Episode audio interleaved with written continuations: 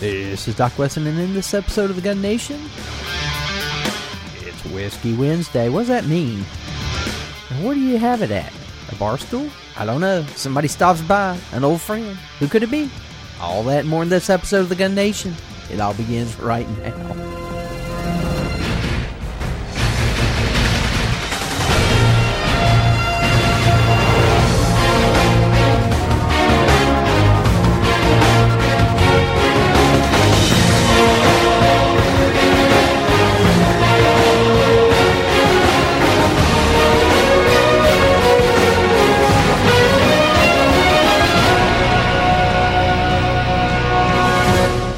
My gosh, what is this? What is this? What who who am I talking to here? Hey, who's that? Who's over there? So yeah, voice. who is this guy? So we decided if you don't know who that voice is, um, that is Mark Vanderberg. I had to remember if that talked to you in a while. Mark Vanderberg and uh, Mark and I used to do the barstool discussion at the Gun Rights Radio Network. How funny was that? I had to even remember that too. had to write it down so I could read it because That's but fun. yeah, so uh, you know, we just figured we'd do a little something like this. You know, we've had a lot to talk about, and uh, you know, in, in in the past couple of years, It's probably we probably haven't talked probably since what 2014. mm-hmm. I mean, so it's definitely been been some time. well, we've talked, but we haven't. We haven't recorded anything. Right, we've not. You know, as a matter of fact, I think the last time we did that, we did it on your on on uh, Gun Rights Advocates. Yeah. Yeah, we did. Yeah. And that's actually was my last show. So Mm-hmm. gunrights.us would show it, and it's like 2014. I'm not really sure what the time was, but Right. yeah, it's it's been a while. Kind of funny, isn't it? And it's weird doing a live show. I hadn't done one. Now that one's been we hadn't done a live show, and I haven't done one on Gun Nation, and uh, since like episode sixty nine, I think it was And so, what are you up to now? hundred and closing in on one hundred and eighty, I guess. Oh, really? Wow. Yeah. Yeah, that's a lot of shows. So yeah, but anyway, it. Uh, Too difficult to do the live? Is that what you? Well, you know what I found is uh, it worked good for what you and I were doing with Barstool, but it just not not for what we were doing. What we're doing over at uh, Gun Nation, right. over at Gun Nation, here at Gun Nation. but it was, uh, you know, uh, it, it it it's fun to do it. It's just hard to get it set up, and and it keeps us to such a time. And uh, it for the co-host, it's hard for me to get everybody together. It's just tough because everybody's got their own thing going on, including myself. And right. if it's just two people, it's not as bad. It's still kind of tough. Um, we were pretty regular though, but we did it every other week, and then uh, I switched to every week on Gun Nation when we dropped the bar stool, and um, we we kept that up for a good while, and then it just kind of faded as far as the ability to do it every week because it just got harder and harder for people to you know, get it, together. well, when we were doing it every other week, because if you remember, um, the way my schedule was at that time, I was off oh yes, every other week on that Wednesday, Thursday. Mm-hmm. So we could do the show on Wednesday night, and I could get hammered live. yeah, but see, I wasn't. I had to go to work. It was hard, man. get up. we- We'd be up till 12, 1 It o'clock. was tough. You know, but I, I work a Monday through Friday job now, so Yeah, it's not as easy now. it's easy to do. But we're just doing it anyway for what the heck, right? but uh, that's that's the biggest change is just for me is Yeah. uh, you know it, it's kind of reason I had to give up the Gun Rights Radio Network and do all that is just work commitments just got so rough and it was hard just to keep up and you know I had server issues and I had this problem and that problem and it was just like I couldn't do it all. It Right. just no way of doing it. And today there'd be no way. I, Yeah. My schedule today is just hammered all the time. I really don't have any Yeah. any free time. I understand it. Well, you know, we Gun Nation we try to keep it, you know, once a week, but it it like I say, even for myself to have one day to do it on a continual basis, it's like okay, let's do it, you know, on Thursdays, and then of course that got just it just completely got swallowed up by something else, and then I said, okay, we'll just try Wednesdays. Well, you know, average Joe can't do it because he works and closes on Wednesday night at the gun store, and then uh, Friday nights are tough because um, uh, other things, and then of course you know weekends are tough because Paul's got uh, he you know he's teaching on on weekends, so it, uh, it's just uh, one thing to the next. We just stay busy, but we don't have to talk about all that. You recall everybody, and we got people in the chat room now. Hey, good to see you. Good to see you. We're not taking calls tonight, but we are going to uh, talk. We are reading the chats as they come up, and uh, good to see Charlie back in there. And uh, Oh, somebody says they still have their Gun Rights Radio Network T-shirt. Awesome, they still have mine. it's vintage. The ones we didn't sell, I have lots of them. I Yeah. wear them all the time. I've got the um, I've got. Well, you you should send me one because I don't think I've got one. Oh, really? yeah. Um. Go Look and see. I'm probably I probably have a bag somewhere that's got a bunch of brand new ones. Probably. Yeah, extra large. but I had, um, I still have the, uh, of course, the Gun Rights Radio Network mouse pads and all that, you know, I come and uh, a keychain the other day. that's Uh, pretty cool. somebody had made uh, some prototype ones for keychains. I know we we had done something like that at one point. I can't remember all the time. You know, I never kept a sticker. I mean, all those stickers Yeah. were given away before. I, I never kept Couldn't one. get one. Oh yeah. um, but anyway, I had um, uh, what we used to do on the bar stool was to, uh, you know, when you go to a, a, a bar stool, a bar, you sit on the stool and you belly up and you have a drink and you talk about whatever. And typically for gunnies, it's about guns and stuff like that. So, um, you know, and politics always comes up. Say a lot of times politics. yeah. come on.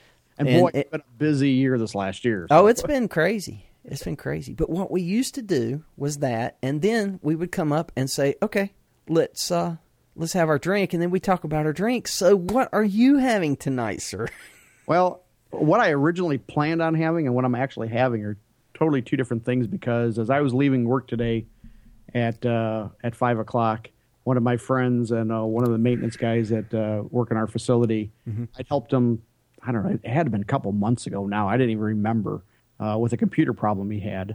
And he said, "Hey, before you leave today, get with me, and uh, I want to run out to my truck real quick." So I said, "All right, I'll, I'll see you before I, I leave." and I went out to the truck with him, and he had this bag, and it, it's a, a bottle with two glasses, and it's a, a Jim Beam Black, extra aged, and uh, I said, "Well, perfect for it's for Yeah. Wednesday." I mean, Boy, and I said, "John," I said, "I didn't do that much." I said, "You, you know," he goes, "Oh no, you you helped me out," and I'm like, "Well." It's more than generous, but I'll put it to good use tonight. So yeah. that's what I'm having, Jim Beam Black tonight. Oh, very good. Well, I'm having the Booker's Bluegrass. Mm. Oh, good stuff. Booker's Very good. Blue- I don't think I've had that one. Yeah, you ought to check it out. It's very good. Did you um? So you're drinking it neat, I assume, or Of course, yeah. or do I have to put you down? Now, yeah, all these people talking. huh? class.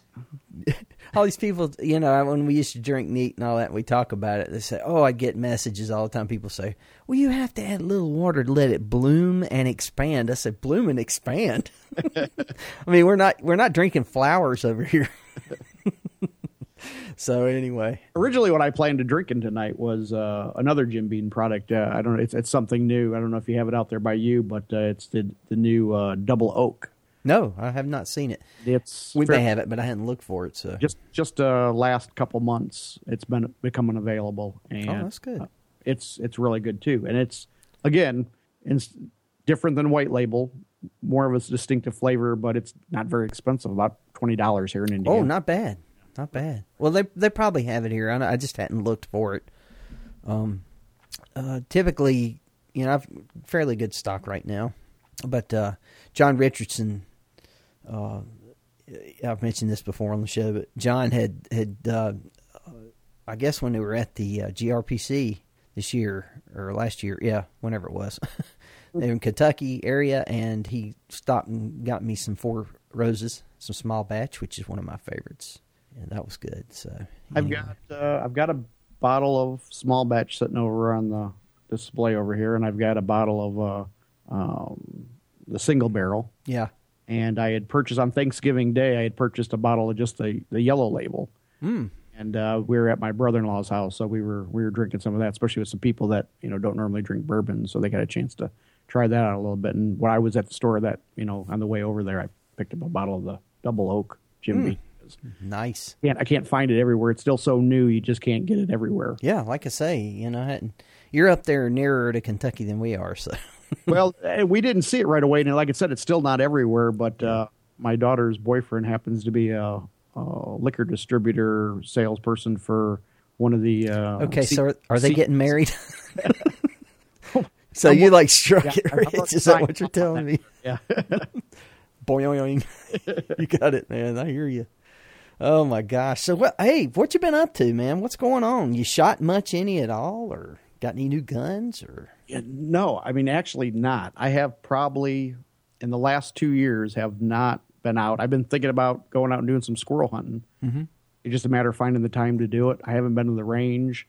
Um, the way my hours have changed, uh, our local indoor range is by the time I would get down there, they'd be closing. They no longer stay open late. Um, so it just it just makes it really difficult. And like I said, life is just so busy. My other schedule, my previous schedule, where I work a couple days and I'd be off a couple days, was easier to do things like that. Today, you know, working Monday through Friday and just having a weekend off, it's just you're trying to catch up so much. I just don't really have the time anymore. right? Job Well, is busy. It does. You know that that that work thing gets in the way big time. So I understand that. But yeah, we had um, we had a lot of uh, uh, I got a lot of opportunity to shoot at work, but that's about it. I really can't, and that's just all you know fixed fixtures, you know, shooting and all. So it's not it's not the same as uh, not the same as what uh, what I'd like to do, which is go occasionally I try to sneak something in, you know, towards the end and all. But it's it's it's still a lot of fun anytime I get to do whatever. Anytime something goes bang nearby. But God, I tell you what, man. So we've had elections, we've had uh, a lot go on, and so what do you think about the election? What's what's happened here? I mean, how how you think it's going to pan out for us? Let's get into that because there's quite a bit. Normally on Gun Nation, I don't talk a whole lot about politics, but we're going to this time because Mark is the gun rights advocate. Period. So we're gonna. it's it was crazy. I mean, Donald Trump. I you know when everything first started, I just did not see him going this far. I mean, as far as even getting the nomination, I didn't think that was going to happen. Right. I was a Ted Cruz guy, and when you when you talked about the you know, like the Supreme Court and you know talked about gun rights, you know, for me, who stronger was you know than Ted Cruz? Right. And, I'm with you. That's me. and you know that's where I pushed pushed for it all all that time, and Mm-hmm. up to the point where you know he was out, and then you know you know voting for Donald Trump. You know, I was I was basically brought there kicking and screaming. because, you know, it, it wasn't my choice. I was very reluctant. I knew that I had to, but it wasn't something that I I was looking forward to doing. But I guess in the in, in the case before, you know, we had McCain and we had Mitt Romney, and I had to vote for both of them and hold my nose. It just seemed like it was a little harder this time, Yeah. Um, except for the point that I I feel a little bit more comfortable with it just in seeing some of the selections he's been making. You know, for for people that's going to be on his cabinet and and key positions and stuff. So um, I think he's going to be true to the Second Amendment, and I, I don't think we're going to have much of an issue there. I don't think we, you know, frankly, there's a lot of stuff going around, at least on Facebook and things about uh, uh, national reciprocity, Right. and uh, you know, I've kind of mixed feelings about that because is that going to change anything with my state? Because my state is so easy, and are there is there going to be some national requirements that are going to be that they're going to require that's going to be rougher than what my state already requires? Right. just to kind of compensate for states that are more strict than others or something like that. But uh, if they don't change anything that way, or you know, it it makes it just a little harder for you know me to go into states like you know I've I've spent you know quite a few weeks in this last year.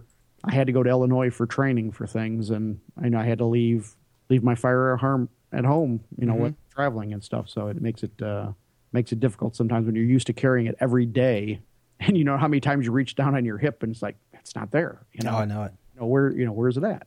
Yeah.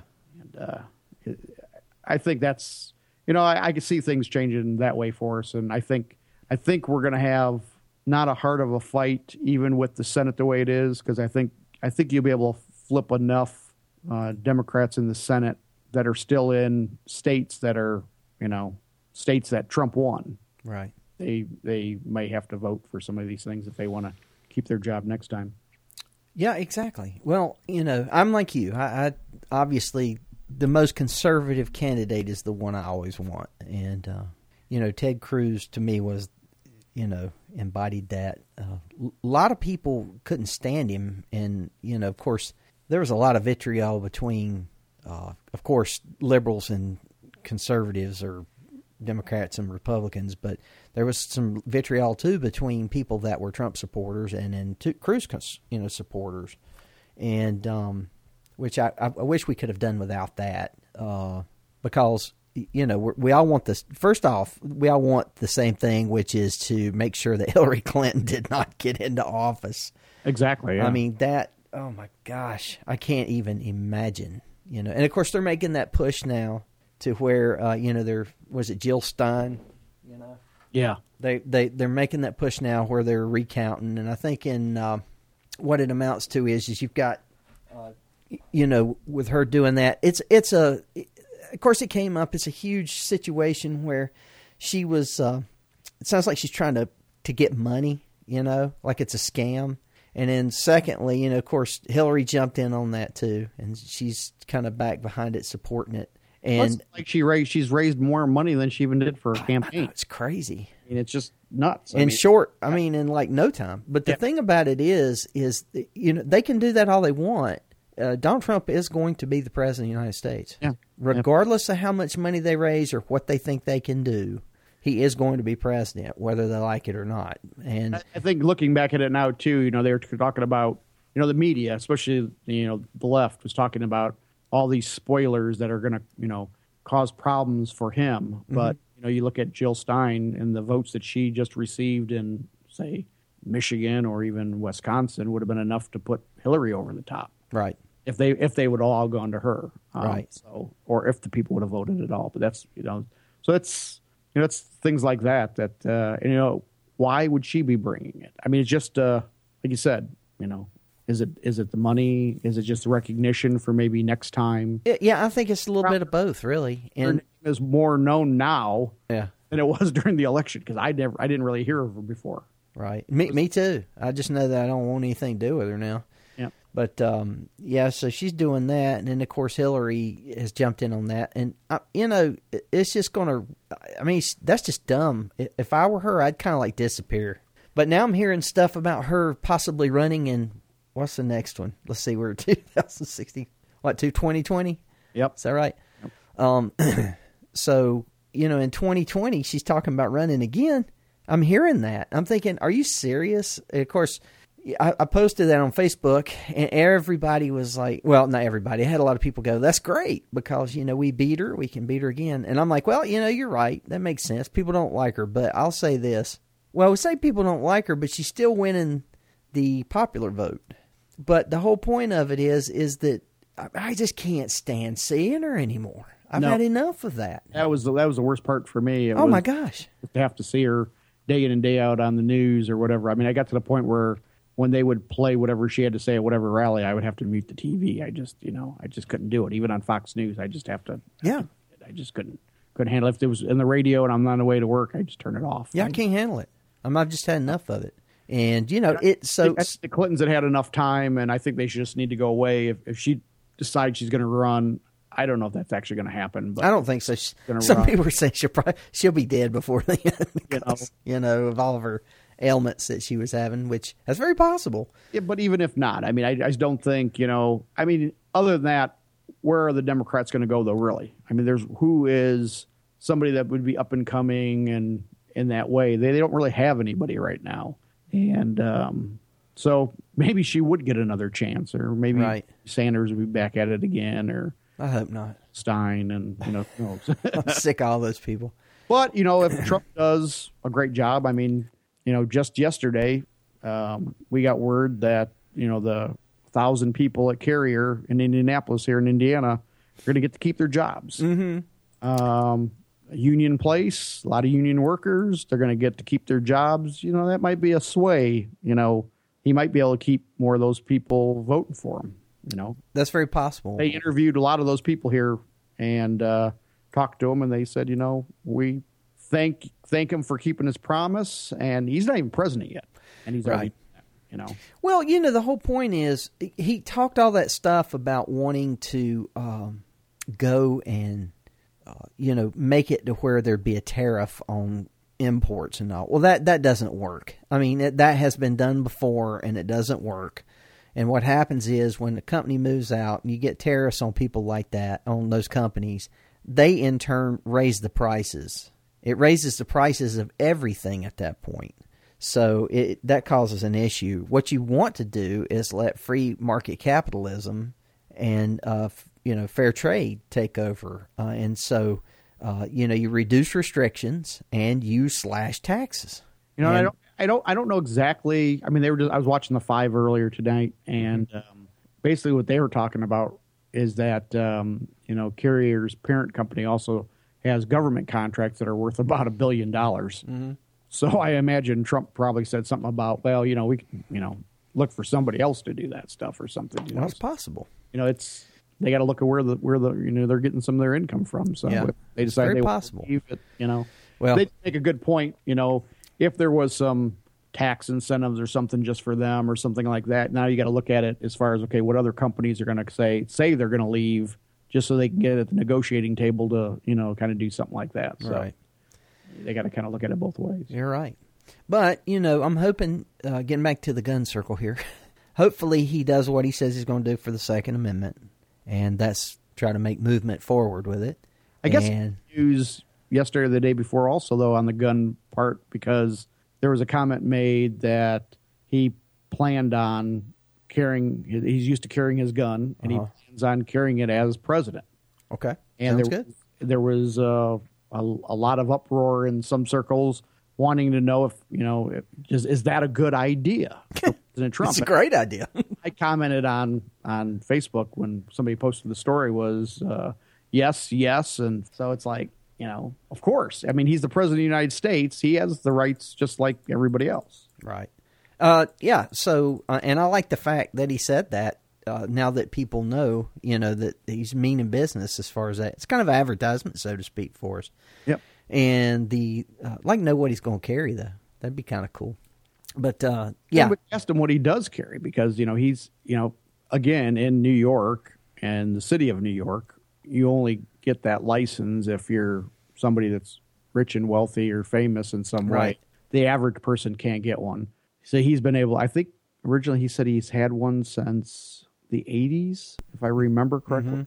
He'd mentioned it sometime before, but uh, yeah, what does he carry? And if you know now he's come out and said that I carry every day. yeah. So okay, so he's he's walking, he's you know carrying every day, which is great, perfect. But uh, I just wonder how the Secret Service feel about that. If you know, are they? Um, That'd be funny. Yeah. I mean, if there was an attempt on his life and he, he pulls his out the same time they do, Right. You know, uh, but hey, I mean, I'm all for that. That's for sure. That's for real. I mean, especially if he actually knows how to use it, you know. And um, so I think you know you mentioned reciprocity and all. I think the way that should work, and I know that they're looking at. Uh, um, hey, Ruger one, let's see in our our chat room here. Uh, said Trump may be carrying a small revolver in his pocket.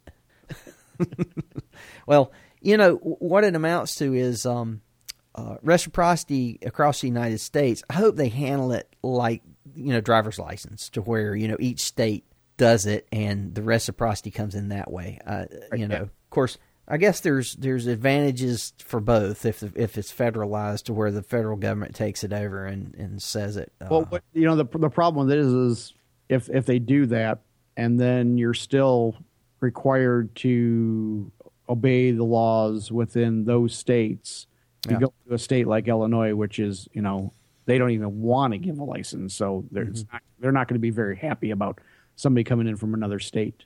Mm-hmm. Still sounds like there would be a hassle or something, and you know where you can carry it, and you know, and you know, frankly, there's a lot of people that go from one state to another now, you know, Mm-hmm. that don't really pay attention to what the other states' laws are, mm-hmm. and you know that's what you you need to obey, you know, those states' laws. And at least with a with a driver's license, you know, we all kind of know what the speed limit signs are. We all know how to go through traffic. We, you know, that's all generally pretty much the same, you know, nationwide. Right. Right on red always used to be the one. I remember some states had right on red and other states didn't. Right. So I never knew what to do when I went to another state, right? Well, you're, if you're sitting there and someone's honking behind, behind you, then you can go. Yeah. So I'd jump in there and I'd be like, oh man, you know, uh, scared about that. But I don't know. It's it's good to see that we've got. Uh, apparently, I'm hoping uh, that we've got somebody now in the White House that is definitely going to do it. I hope he he's, he said he would, and hopefully he will keep that. I know that um, you know we're looking at. Uh, uh, of course, having the, the Senate and the uh, House of Representatives as well. We still kept those. So hopefully they'll help get that along as well. But you just, I mean, you know, we got a lot of RINOs in there too, and you never can tell what they're going to be doing. Um, but it, it's kind of cool. But like you said, I would like to know what he carries. that would be cool. Maybe he can come on the show, or you know, give a call in sometime. We'll. I, I probably probably mentioned this before back in a show a long time ago, but uh, I actually met met Governor uh, Governor Pence mm-hmm. when before he became governor. Actually, two days yeah. beforehand, and uh, he was right here in in South Bend. He was actually helping campaign for um, our congresswoman here, and uh, it was a small little cafe that was downtown. And I just remembered uh, for people that hadn't heard the story before, um, I was just basically inside the door. The room was packed. There was probably three, four hundred people packed in this little room, and I had my NRA Life hat on. Mm-hmm. And uh, I just remember him walking in the door, everybody just cheering like crazy. And he walked over over to me and shook my hand and thanked me and the NRA for everything that we do, introduced me to his wife, and then he went off to, to do his speech. Mm-hmm. Everybody that was sitting at the table with me, that was all around, there was all people that we worked locally on on different political things, and they all go, "We didn't know you you knew Mike Pence," you know. I did until now. yeah, we're, we're buddies. You know, we shoot together. But I yeah, remember, he's, he's I remember giving him my Gun Rights Radio Network card and saying, "Hey, we need to do an interview sometime after you become governor." Well, that never happened. Of course but, not. Uh, be nice to be able to call him up now and say, "Hey, you remember that time?" Yeah, we're ready. it's been a while, but interview.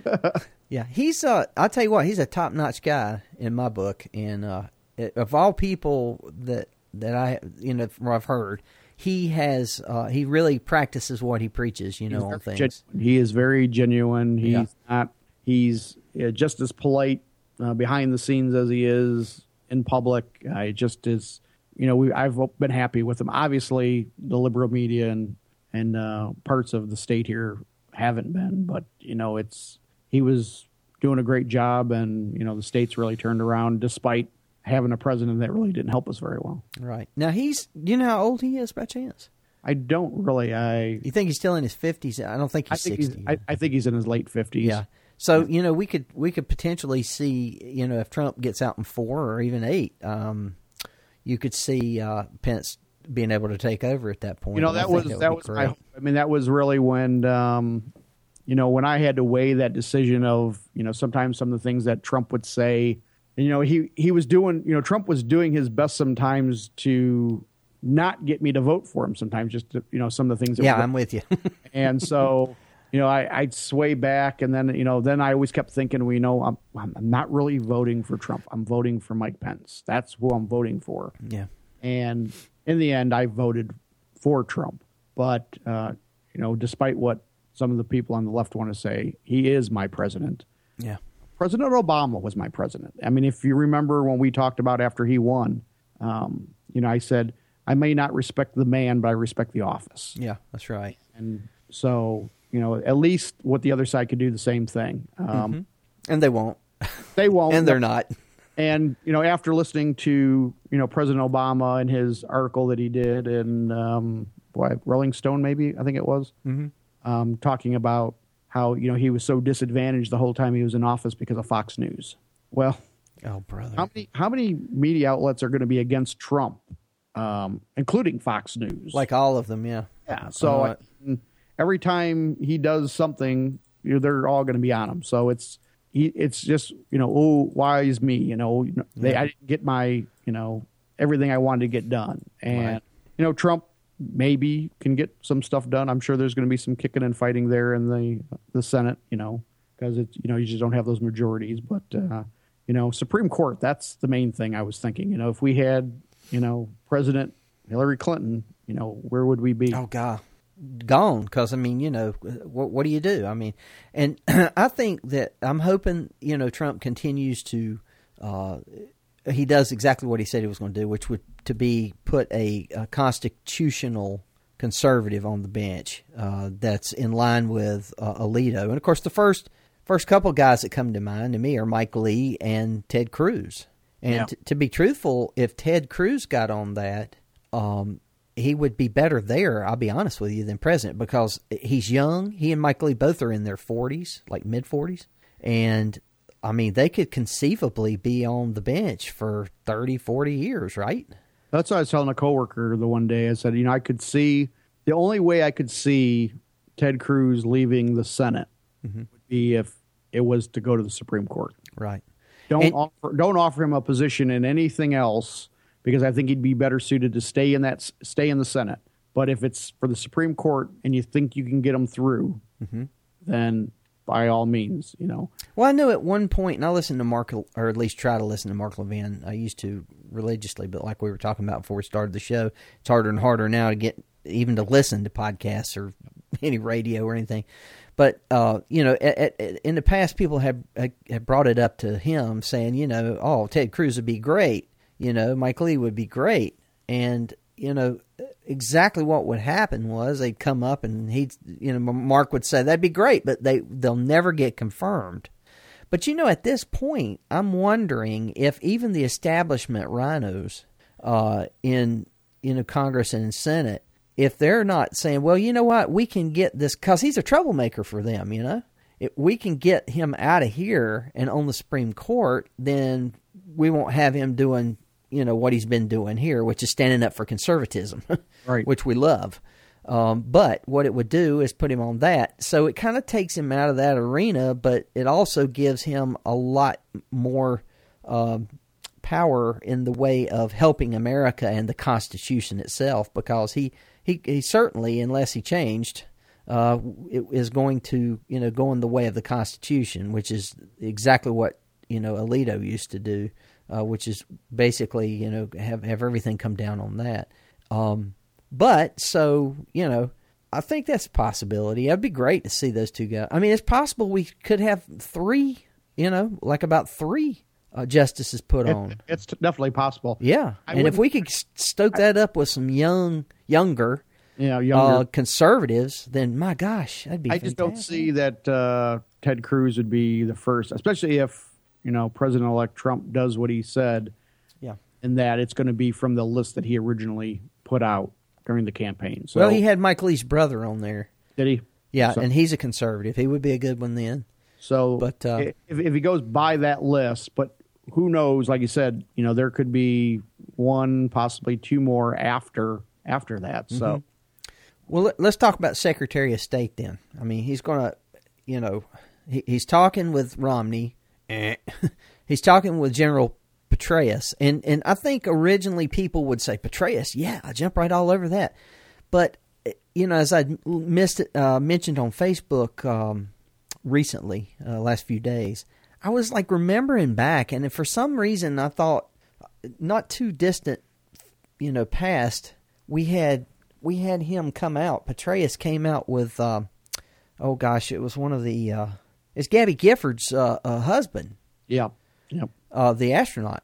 And you know had had come out with him and they had started something um, some type of I don't know if it's a nonprofit or whatever but uh, for gun control. And uh, he even had mentioned at one point that uh, semi-automatic weapons didn't need to be in the hands of the public uh, but only in the hands of military and so, you know, that I'm telling you right now, no thank you. Well, and on top of that, he has a lot to have to deal with when it comes to where he gave all that information up to his mistress.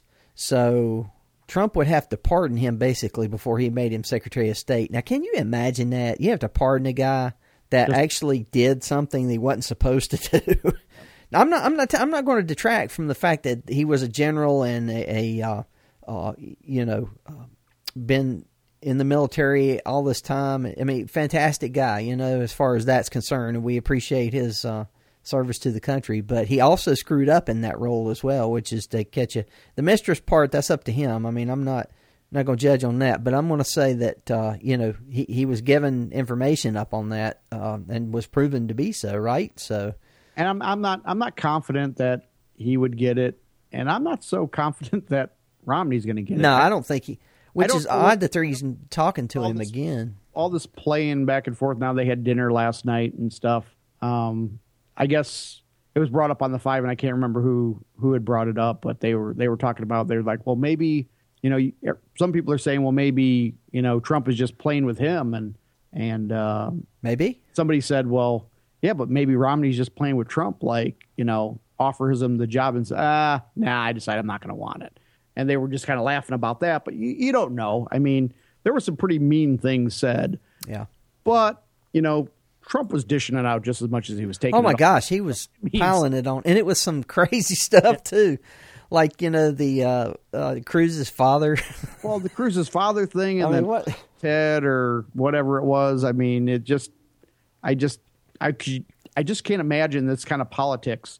And so, so for the for the guy that says I'm not a politician, Donald, you're a politician. Oh now. man, he's probably just as much as anybody. yeah. I mean, it's just You know? And, and a matter of fact, he is he's come from the side with the money to try Yep. to sway them, so he probably is more so than most already.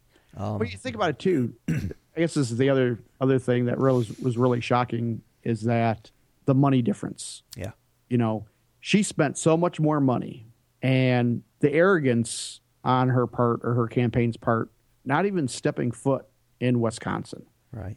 And a lot of people that follow me on Facebook are from Wisconsin. I got a cousin that lives in Wisconsin, and those people are all fired up from Wisconsin Yeah, and prior to the election actually actually the week of the election i was in training um, in illinois with some guys that were from wisconsin and uh, they were all you know union guys but they were heavy trump supporters which was i thought at the time was surprising but that was kind of the writing on the wall that you know these guys were going to go out and, and vote uh, for trump and uh, and I think a whole lot of people ended up voting for Trump that never said anything to anybody. That's why the polls were all off. Oh, yeah. they Yeah. weren't. No one was fussing up to it. You know, exactly. They surely weren't.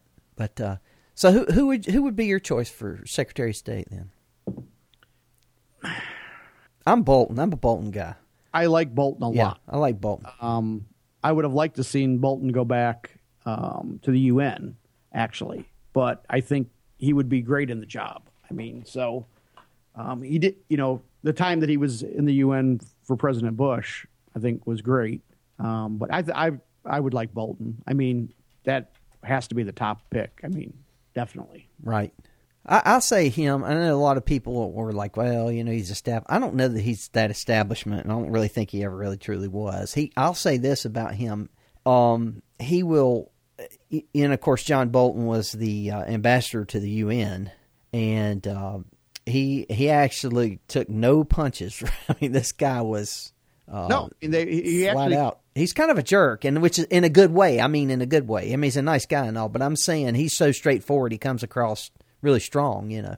So, But um, he, he very strong. But when you listen to him talk about reasons why, he's you know he's right down. You know, I wouldn't have any problem.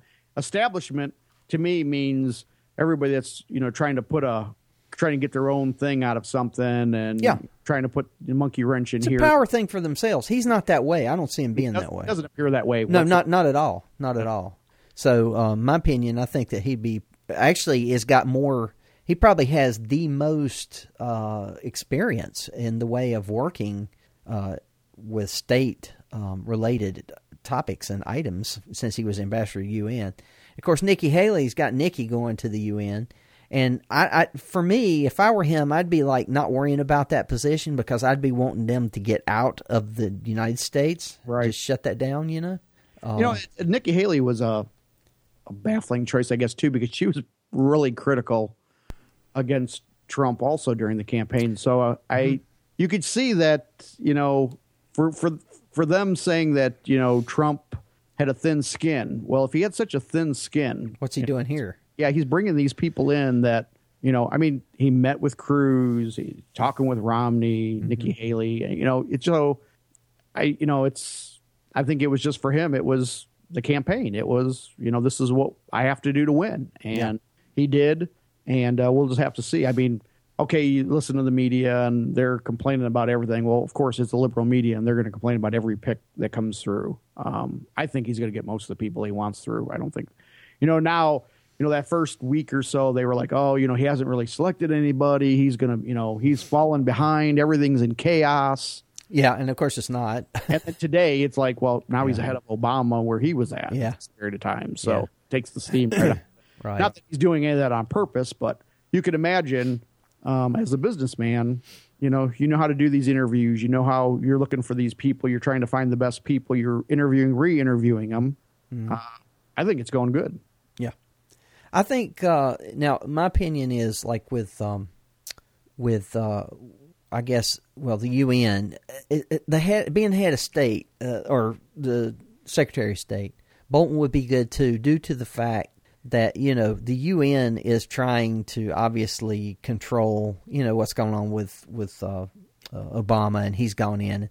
They, there's this talk, you know, of course, Kerry and all that they wanted to uh, come in and uh, you know regulate you know uh, firearms in the United States and blah blah blah. You, you hear that all the time. I don't know if I'm saying it f- totally correctly because of this uh, Booker bluegrass here, but anyway. Uh, but you, you see what I'm saying? It's just uh, it's it's that, and I think with Bolton, he just slammed the door big time on all that, you know, and uh, uh, I think he'd be a good pick for the Second Amendment community as well. So um, I think that'd be good. Now, a lot of people talk about Giuliani; he'd make it great. Now, I think Giuliani's a great, probably great in certain aspects. I don't know that I'd pick him for Secretary of State.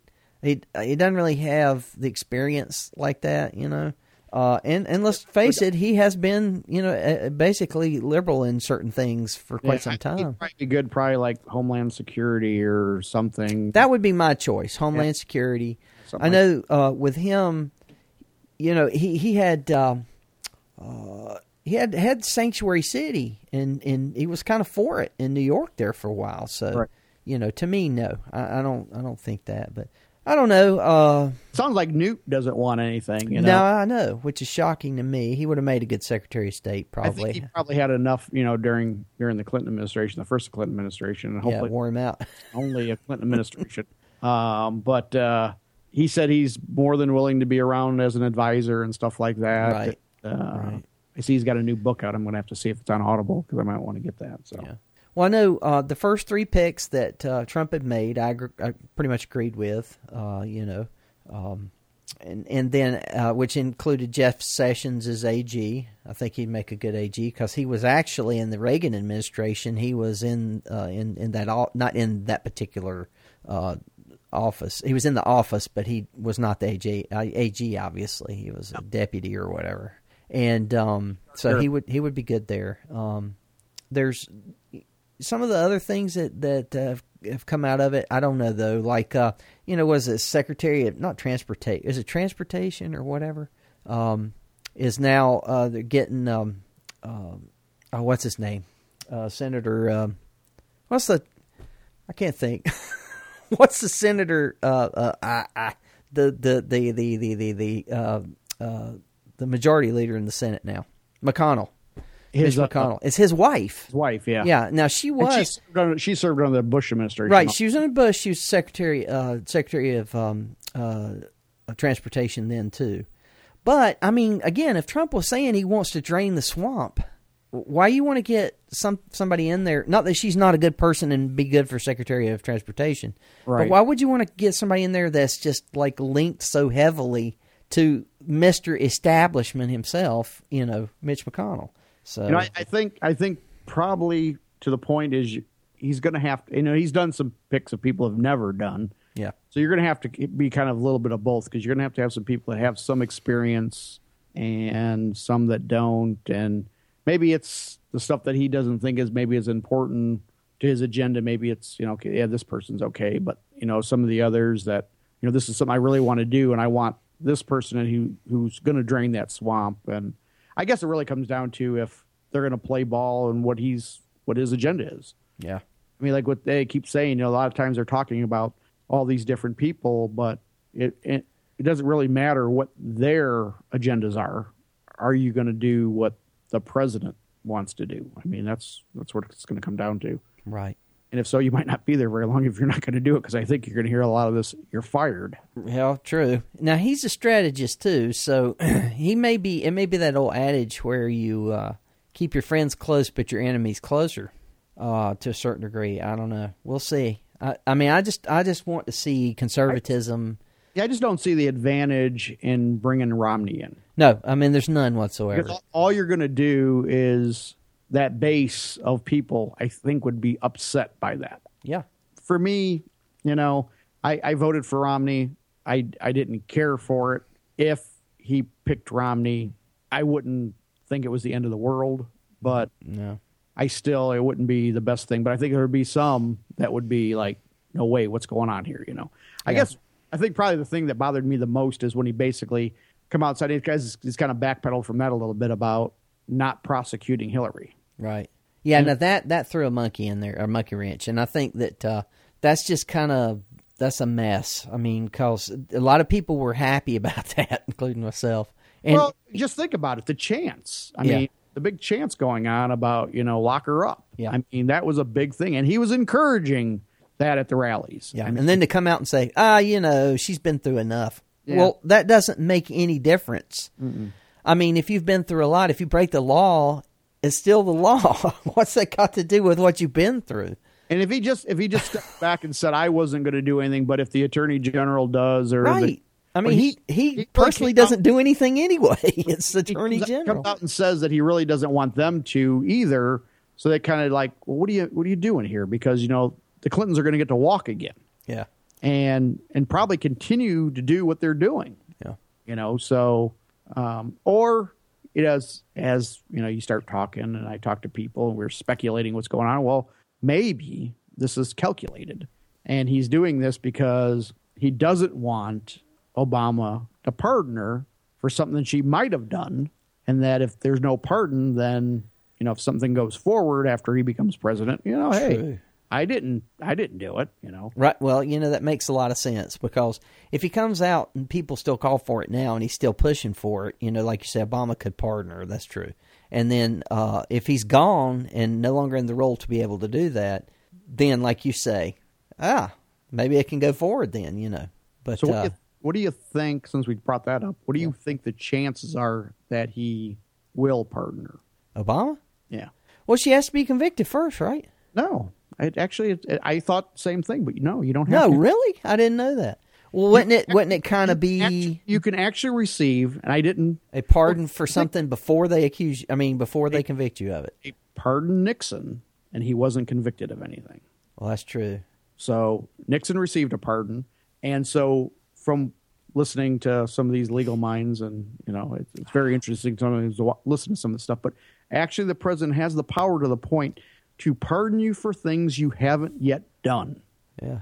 and just amazing to me that you could, you know, nar- usually the pardon is a narrowly written pardon, Right. but if the president wanted to, he could write it so broad, it could be written so broadly that you could commit a murder So, like, he could become 007, right?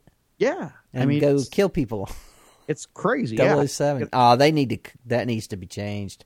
I mean, That's it, I, I just thought 'cause that's the first thing I was thinking. Well, she hasn't been convicted of anything, so how could they pardon? I didn't think And about they, that. they brought up the Nixon, and Yeah. Mm-hmm. Nixon was never convicted of anything. He was pardoned though.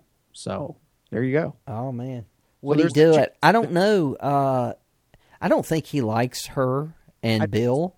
I don't think so. I think now that she's kind of out of the picture because he didn't come to her aid. You know, when they were talking about uh, you know what they're doing now in well, they can't do it in Philadelphia, but I mean in Pennsylvania, but uh, uh, Wisconsin and uh, where was it, Michigan? I guess. Michigan, yeah. yeah, for the recount and all that stuff. He he didn't get behind that, so maybe maybe he's just saying, "Look, uh, heck with them," you know, it's over. And uh, I don't think there's any love lost between the two two families there.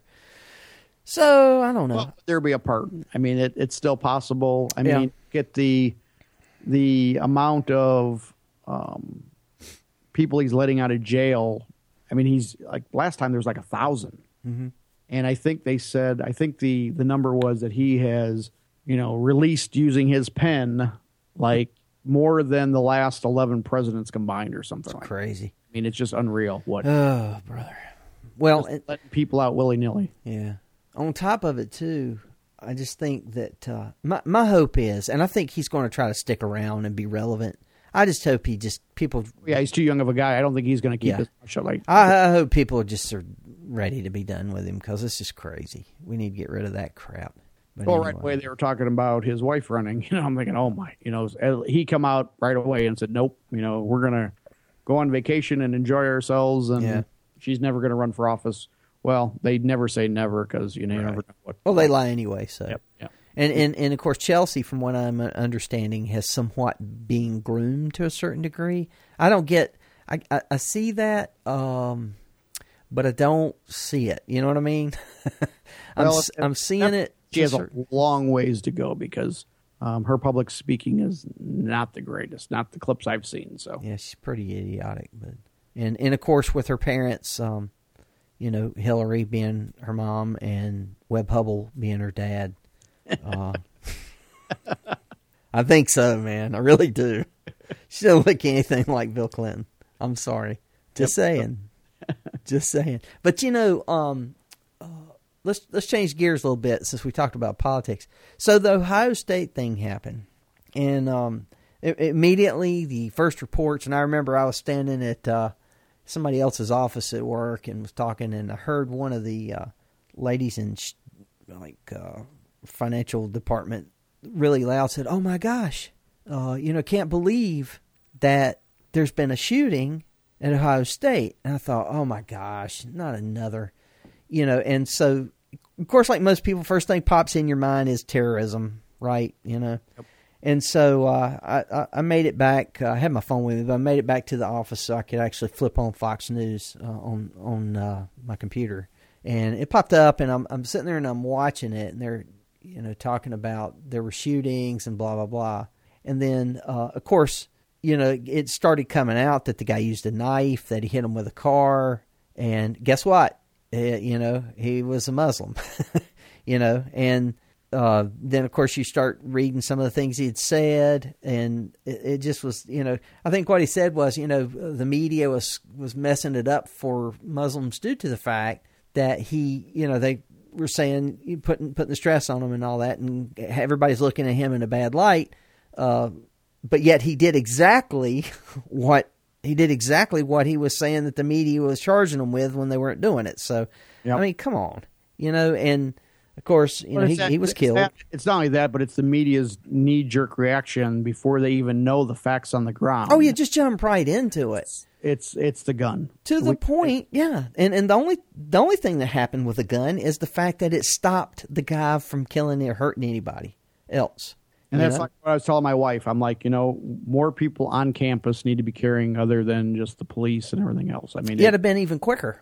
yep. That would have been stopped even quicker. Because any anybody that would have been exactly right there, and they just were lucky that there was an officer there. I mean, what's the chances really to have somebody there available? He was, I guess, there on another call or was in the area or something, so it was immediate. But that's not the norm. That's sure not. And of course, Tim Kaine, yep, could have been your vice president of the United States, jumped in there on a, t- a tweet immediately saying something about senseless gun. You know, I mean, and the only fire, boy, did you see some of the replies to that? They beat him up, and and deservedly so. Uh, obviously i mean it and i was just talking with a coworker yesterday or today about we were talking about you know tweeting and things like that and you know how you know president elect you know goes about it and stuff but they were talking about how you know in this case other people tweeting about this gun and stuff and then immediately trying to go back and and delete things or you know whatever and and it's you know once you've put it out there it's out there Yeah. you can delete yours but i mean there's actually you know scrapers that scrape everything that comes off of twitter so i mean it's somewhere cached Yeah, So once you put it in, it's it's available. that's it No matter what you do, it's still available. whatever you put i mean if i eh, had a little bit too much one night and on facebook and type in some stupid stuff i can delete it somebody saw it Yeah. it's somewhere i Yeah. mean it's out there you're not going to get away from it i mean Uh, the the good thing is for you or me, it really wouldn't make that big a difference because Yeah. I don't think anybody cares that much. But when it comes to Tim Kaine being an idiot and doing that, then yeah, it's going to show up. And of course, it's plastered everywhere. But that's just typical. That's typical. Um, you know, he mentions that first, and then our prayers go out to the victims. You know, and no, I mean the prayers go out to the victims. You know, and it's it's ridiculous that this kind of thing happens. Uh, but immediately jump to the Still, gun. They, they still want to hold back on calling it what it is. Yeah. and you know, and they still got to wait and see. And you know, all the signs are there. They go look at his Facebook page and everything, and they still want to hold back. I mean, they eventually come through, but you know, the administration still can't say it. Yeah. You know, and at least in this case, um, next year we're going to have a president that you know is going to call it what it is, and you know, everybody's going to know it. And I mean, everybody does, but you just, I think we're going to have so much more respect in the world again with a President Trump than whenever they just walked over Obama. I mean, he's he just spineless. terrible, absolutely terrible. And I think our military will be built up again. Hallelujah. Uh, which should mean, you know, you know, more safety. We, my company will get more business. I think it's going to be good for everything as far as that. Because you know, face it, as far as Commander in Chief, President of the United States goes, you know, by Constitution, your first thing to do is to protect Yes. the citizens of the country, and Well, that's here or there or anywhere for that matter. Just So, look at what the stock market's doing right now. Yeah. And oh, he's not even president yet. What it's, it. you could imagine if it keeps on this trend and you know they do lower the taxes, not only corporate taxes but middle class taxes, and people have the buying power to go out, you know, because it is. It's just been stagnant. I I get a meager raise every year, and it's really just eaten up in insurance or something else. You really don't see anything. You're actually just falling farther and farther behind all the time Right. you know, things start moving forward and, you know, things start growing where people are actually getting jobs. And, you know, for me, you know, buying, you know, automobiles so that the auto industry does well, which Sure. my company will do well. They rebuild the military, your company will do well. I Yep. mean, it just all that infrastructure stuff, you know, that'll, you know, he's talking about inf- infrastructure spending. Yeah. Then again, he's going to spend, but by lowering the taxes and everything else, the way everything's going to move, it's going to create more tax base. Yeah. That's going to, you know, there's no way he's going to turn it around everything that Obama's done. I mean, it's unprecedented how much everything's gone up. I mean, we're looking at big numbers here, but definitely have to work towards it. And if if anybody can do it, a businessman could, right? I would think so. Yeah. I would hope so. Yeah, I would think. Yeah. Because we haven't had any luck with politicians. No, so it's not working. understand how it works. At least I have hopes in it. You know, Right. we'll see. Yeah. Well, hey, let me ask you. We'll switch off of that for a little while. What uh, you carry? You carry anything these days? You actually? I know you haven't been doing much shooting, but do you? Yeah, I still carry every day. Um, I'm still actually carrying that Glock 26. Yeah. Um, you know, pretty much the same holster I have for last three, four years. Um, you know, it's the only place I can't carry is in work, but other than that, I carry everywhere else. So I mean, it's uh, just uh, same same thing. Just I, I think you get comfortable. You know, I carried that Sig 40 for so long, Yeah. and uh, you got comfortable with that. But uh, once I got used to the Glock 26, I just it's always with me. It's you know, you, you notice when it's not there. Yeah. You know, it'd be like leaving your wallet behind or something. I mean, it's you just know. Well, I've changed considerably, I guess. Uh, still love the same things, you know. Since since we had our our last barstool show, you know, um, still got the revolvers and all. Still love them. Um, I'm probably going to carry one again here soon because I just don't want to get too far away from it. but uh, I started carrying, uh, you know, semi-autos more, and then uh, started. I know this is going to sound for me, but nine millimeters. Started carrying those. Um, ended up uh, car- uh, bought the uh, finally got the Ruger uh, SR9C uh, and started carrying. I like the gun; it shoots very well. I don't like the thumb safety on it, uh, but I do, you know, en- enjoy the fact that it shoots well. It's got a decent trigger and all. Uh, ended up getting the um, uh, FN. Uh, the F and H, what is it? The, the I can't even think the the the compact, the nine compact Okay. uh, FN9 uh, compact. Got that. Love that gun. Now it's a 12 shot. You know, uh, it's a little bit longer grip, but it's a, a wonderful gun. I love that thing. I think it's That went in originally when I when I went into and I know I've told the story before, but when I was I was taking my daughter down to um, Tennessee Uh huh. and uh, she was visiting a friend and we drove all the way down she drove down, but I was sitting in the passenger seat, and then I dropped her off, and I drove. I basically stayed for like 20 minutes and drove back, so it was like a 16 hour drive. Mm-hmm. I got home, and that sig was just killing my side. It just sitting in the seat, it was just killing me. And I said, you know, I got back, and that Saturday I went went to my favorite gun store, and looking around, I wanted to go get the Ruger, and uh, I looked at it, and um, after looking at it for a little bit and pulling the trigger on it a couple times, and then I was looking at the you know the baby Glocks, the 26. I looked at the 27, the the 40, and um, I ended up I ended up getting the Glock. And um, once I got used to the trigger, the, how how the trigger works, Yeah. um, I just love it. I mean, it works well. I can pretty much pick up any of the Glocks, and they feel the same. And I've rented several after that. Actually, I, I purchased a couple from people that needed money or something, and they were selling one, and I knew I could flip it pretty easy and make some money on them. So I've done that. I didn't keep them, but um, uh, because I, I didn't need an I didn't need another plastic gun like that, but just the one I carry. Right. But uh, they were they're always fun to shoot, you know. And uh, I thought about getting getting one in a forty. I think I was thinking of getting a the uh, twenty three, Yeah. and uh, just just never did. But uh, Well, you know, the 40's kind of fallen away. I mean, uh, I guess with the the way not, the bullets are now, a nine millimeter has has really come a long way uh, compared to Compared what to they used to be. Yeah. Now, all semi-automatic firearms are really, you know, that are of decent uh, manufacturer are, are decent quality. I mean, you always got a li- could possibly have a lemon in, in any bunch, but uh, uh, you really don't have that much of an issue with that. But I, I know that nine millimeters have come a long way now, and uh, you know, reliably expand and, and the like. So uh, it's still hard for me because I still like the big ones and the fast ones, forty fives and the three fifty sevens. and I don't want to see forties going too far because I've got you know a couple five gallon buckets of brass. Yeah, and I- and you know they're they're kind of quasi. I mean, when they're stoked up, forty is getting close to that three fifty seven Magnum kind of thing. Uh, I know the three fifty seven Sig came out, and then of course it's just the neck down forty. right. Um, but I got a lot of that brass also. But yeah, well, I mean, you know, and you're getting uh, almost this, pretty much the same kind of stuff uh, with the forty and the three fifty seven Sig, and and people are like, well, you know, the nine, the nine, and it's like, yeah, but if you like the forty and you like the three fifty seven Sig, if you like 357 Magnum or whatever, and you shoot it well, by gosh, stay with it. You know, I What mean, 10 you're not going backwards. I mean, you know? what about the ten millimeter? I mean, it's I love that. guy. love it.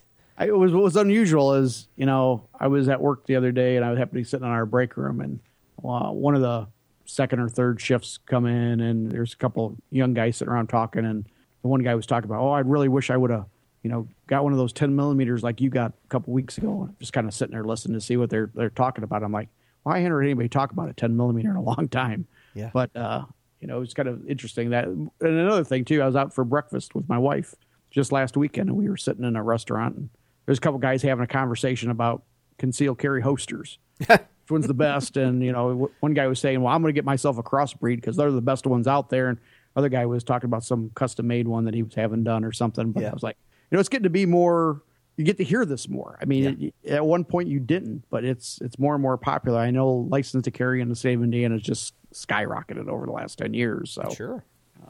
and I think we see that everywhere now. Really, I mean, I think it's starting to go. I starting to get. It's starting to be the norm. I mean, people that would never considered of having a license before actually have them. Oh yeah, and uh, it's going to happen more and more. I think, uh, especially with the climate changing, you know, in the administration and all. Yep. So. Yep. But uh, Well, and that's the thing. Was that a good thing or a bad thing? Because um, I remember right after the election that uh, Smith and Wesson and Ruger stock kind of dropped. but I, I think Black Friday was pretty good because I think gun sales went way up. oh man, they, incredible! Yeah, amount of sales. Well, and seen I seen pictures of people standing in lines Yeah. to buy guns. I now mean, the crazy thing is uh, that it would have probably been that way. You know, of course, if she won, because people would be wanting to get it before she got in there and did something. Um, and of course, you can't you can't count on the establishment uh, Republicans to to help us. You know, I mean, look at look at Obamacare. Um, so you know, I think that that alone was one way, but then out of nowhere, it's like all these dealers. I got a friend, yeah, a dealer, and uh, he was like, "Well, you know, I got this stock now." and you know, crazy enough though, people went. Now he could. The prices did not go up like they would have. Right. Uh, so you know, really, there's some good deals out on some brand new firearms. Some good stuff now. Um, and people, I know, like so, the dealers stocked up on at least the ones I know and what I've been hearing and reading, is stocked up on the, uh, uh, you know, the black rifles. A lot of that stuff now. It was probably a smart thing for him to do. yeah, I mean, you know, just didn't actually work out for him all that well. it, it didn't, but now they can sell their, you know, just sell it at a decent price, Right. You Yeah. know, and people that have been waiting to, you know, go and, and get one now's a good time because you can. I see them like on CDNN uh, investments or whatever they call it. Uh, see that from time to time. Get those emails, and there there's some uh, good prices on on black rifles coming through. Uh, my buddy Manny at Osceola Arms, he's he's got some really good deals on stuff now, and I'm seeing this stuff come through, and I'm thinking, you know, it's it's taunting me. I don't I don't need to buy anything else right now. We've got Christmas coming up. Um, I just don't need to be doing it, and uh, it's it's hard right now because I'm seeing these prices, and I'm thinking now's the time I should be getting this and that, and it's just you know the climate's good to do it. The prices are right. People got stock out there. Maybe if I just wait till after Christmas, you know, maybe I can get an even special better deal or something like that. I don't know, Yeah, but see, um, back in the day there too. I mean, you know, several years ago, I was when I was at Shot Show the one time, a local um, manufacturer here locally that uh, just start just actually just started making AR stuff, and uh, they've been in business for a long time. It's a family owned business, but they started a, a different division and they call it BCI yeah, and uh, BCI Defense, and so they started making AR stuff. And um, at one point, you know, one of our big local stores here started selling their stuff exclusively, and they did like a hundred ninety nine deal for the the lower, a complete lower. right. And so I went in and bought one, and I told the salesman, I said, you know, uh, I know you guys got skids of them back there because I've been in your back room before. when the uh, manager showed me around one time when I interviewed him, I said, uh, "Can you go back there and see if you can find me a unique serial number?" And he says, "Well, what do you mean by unique?" I'm like, "You'll know it when you see it." And so he brought me out brought me out a gun, and it was you know, basically a four digit number with you know two same digits. And I'm like, "Yeah, there's no problem. I, I can remember that one. There's I don't have a gun in my collection that has four digits in it, so that's not a problem." And it wasn't, but oh, maybe a year ago or something, they were running a contest on their Facebook page Yeah. for a uh, an upper, Mm-hmm. and uh, I actually won that. Just entered the contest, and I figured, you How know, come I can't win anything? I've never won anything. I'm I never win anything. but I fell into that one. I think maybe because nobody else, you know, entered the contest. So That's hilarious. Yeah, well, was- I know that you know talking about uh, uppers and lowers. You see those on sale big time now. It's funny. Uh, Ruger in the chat room says, and he's right. And I want to I want to talk about this. He says he loves that folks trying to sell uh, an AR that they bought back in 2012 for thirteen hundred dollars, and now you can get them for seven hundred dollars new. yep, yep, And that's true. That's right. As a matter of fact, like one of the guys I work with, uh, he bought one uh, back during the grab scenario, where when you know everybody. One of the deals when Obama said something or whatever happened, you Yep. know, we had to, a mass shooting or whatever, and um, he he comes up and he buy, he says, I, I you know I want to get one. I said, well, look, man, why don't you just wait because it's going to calm down and you'll be able to get one at a good price. Nah, you just never know. I said, well, you know, in this case, I kind of do know because it's a pattern that goes on and on, and they're not going to be able to just step in there and say, look, we're banning all firearms with a pen and a phone. Uh, you know, it's just you- you're going to have a big fight on your hands if that happens. So there's so many firearms in the United States these days, and so many gun owners that no, it's just not. You know, and um, not that they wouldn't try, but you know, and so he he went and bought one anyway for couple over a couple grand, you know. Well, it wasn't too long ago we were talking. He said, "Hey, would you like to buy, you know, my AR off of me?" And I said, "Well, it depends, because see now I know. At, at the time it had settled down. It wasn't talk about as much, and people were calmer, and prices had dropped to reasonable, reasonable prices, you know. And and he's like, uh, "Why don't you buy it off of me?" And I said, "Well, you know, what do you want for it?" you know, I can always buy another one. Why not? You know, and he's, oh, he wanted what he paid for it. I said, sorry, buddy. Don't work that way. I said, do you remember when I told you to hold off because people will be purchasing these things. They will never shoot them. and then all of a sudden their wife or the would say, "Look, you know, you get rid of this thing. You never shot it, Yeah, you got twelve, thirteen hundred dollars sitting over here. or a couple grand or whatever." And you know, it's just sitting there. You've never shot the thing. Of course, the guy realizes he ain't got any place to go shoot it, right? You know, um, and and and he's just sitting around going, "Well, what am I going to do with this?" And or he needs the money or whatever. And people are going to start selling them. You get them for a song, you know. Uh, and and so I told him, I said, "You remember I told you that?" I said, "Now you're that guy." I said because you can't sell it for what you bought it for. It's not worth that. Apparently, said, he doesn't know how the stock market works either. Then Yeah, that's he probably would buy the wrong time. Then also, I mean, you know, it's the same thing. It's It's crazy. I, have, I had a friend, uh, a guy I used to work with. But he called me up before the election, and he's uh, he's uh, from England, but he's he's legally here in the United States, so he could buy a gun, and he's Yeah. been here for you know a very long time. And him and his wife are he his wife is retired. He was getting ready to retire, and he's like, you know what? I better get one now because I might not be able to get one. And he wanted go out and shoot some of mine, so he kind of understood what he was looking at, and this, that, and everything else. We never got together, and I told him, I said, you know what? You might want to just wait. You know, you might want to just wait because even now, going up to the election, there's this nobody knows what's going on, and it's probably not the best time to buy. And it may not really be the best time after the election if Hillary wins, but eventually it's going to cool off. And the time that you need to buy is when, you know, there's no threat around. And so the day after the election, he texts me, and goes, Man, you were right. you think? well, actually, now he probably isn't going to even buy one. yeah, Because know.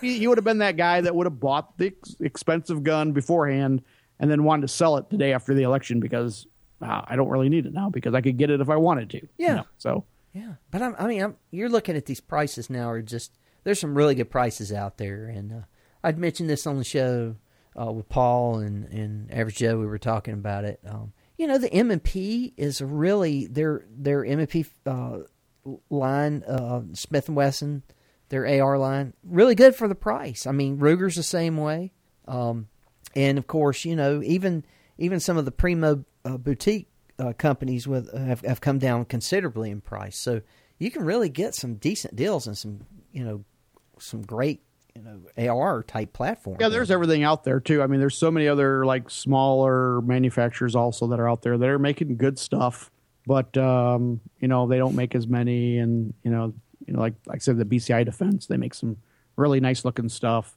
really good stuff. You know, a lot of people do the same thing, and a company like that is. It's not like they're they just opened up a shop or whatever. They were in manufacturing previously. Yeah. Uh, the company is Bremen Casting, so they casted stuff and and all that. So it's it's nothing new to them.